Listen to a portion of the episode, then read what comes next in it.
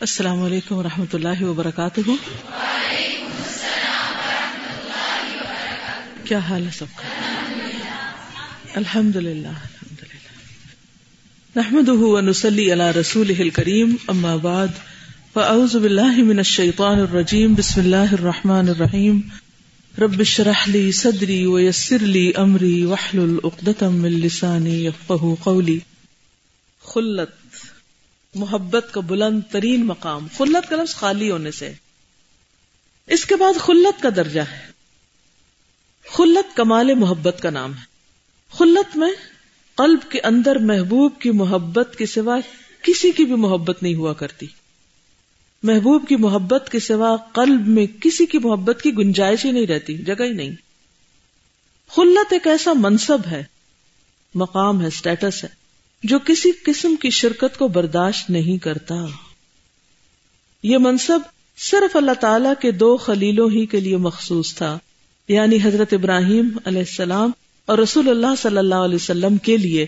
حضرت صلی اللہ علیہ وسلم کا ارشاد ہے، ان اللہ اتخذنی خلیلا کم اتخذ ابراہیم خلیلا۔ اللہ تعالیٰ نے مجھے اپنا خلیل بنا لیا ہے، جس طرح ابراہیم علیہ السلام کو اس نے اپنا خلیل بنایا ہے۔ اور حدیث ہے لو كنت متخذا من اهل الارض خليلا لاتخذت ابا بکر خليلا، ولكن صاحبكم خليل اللہ اگر زمین والوں میں سے کسی کو اپنا خلیل بناتا، تو ابو بکر کو خلیل بناتا۔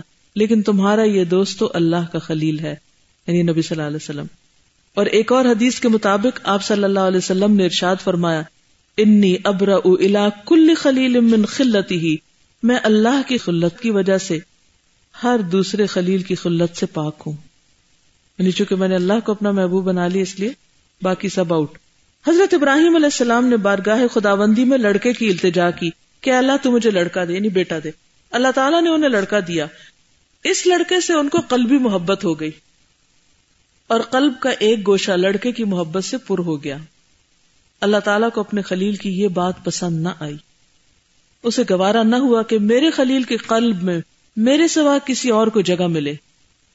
اللہ تعالیٰ نے حکم دیا کہ اس لڑکے کو میرے لیے ذبح کر دو۔ یہ حکم ابراہیم علیہ السلام کو خواب میں دیا گیا تھا۔ تاکہ آپ کا پورا پورا امتحان لیا جا سکے۔ اللہ تعالیٰ کا ہرگز یہ مقصد نہ تھا کہ حضرت ابراہیم اپنے بچے کو ذبح کرے، بلکہ مقصد یہ تھا کہ حضرت ابراہیم کے قلب سے بچے کا تعلق منقطع کر دیا جائے۔ اور آپ کا قلب صرف اللہ تعالیٰ کے لیے مخصوص ہو جائے۔ حضرت خلیل اللہ علیہ السلاۃ وسلام نے جب ان شراہ صدر کے ساتھ حکم الہی کی تعمیل کی اور بچے کی محبت کے مقابلے میں اللہ تعالیٰ کی محبت کو مقدم رکھا، تو اللہ تعالیٰ کا مقصد پورا ہو گیا اور بچے کو ذبح کرنے کا جو حکم دیا گیا تھا اٹھا لیا گیا۔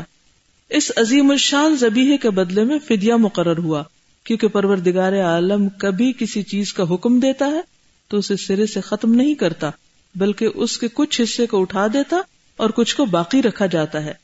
یا اس کے بدلے میں کوئی اور چیز مقرر کر دی جاتی فدیا جہاں جہاں بھی دیا جاتا ہے، کسی حکم کے الٹرنیٹ پہ دیا جاتا ہے نا۔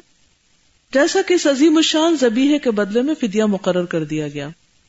یا جیسا کہ حضرت صلی اللہ علیہ وسلم کی حضور حاضری کے وقت صدقہ دینا فرض کیا گیا تھا۔ پھر اس کی فرضیت کو اٹھا کر اسے مستحب کر دیا گیا۔ اور جیسا کہ پچاس وقت کی نمازوں کے بدلے میں پانچ وقت کی نمازیں باقی رکھی گئی اور ان نمازوں کا ثواب پچاس نمازوں ہی کا باقی رکھا گیا۔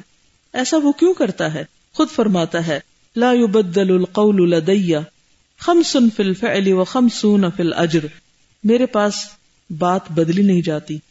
تو یہ نمازیں فعل اور عمل کے لحاظ سے پانچ ہیں، لیکن اجر و ثواب کے لحاظ سے پچاس ہی ہیں۔ سمجھ آ گئی؟ کوائٹ کلیئر اوکے جزاکم اللہ خیرن سبحانک اللہم و بحمدک، نشہد اللہ الہ الا انت نستغفرک و نتوب الیک. السلام علیکم و رحمۃ اللہ وبرکاتہ.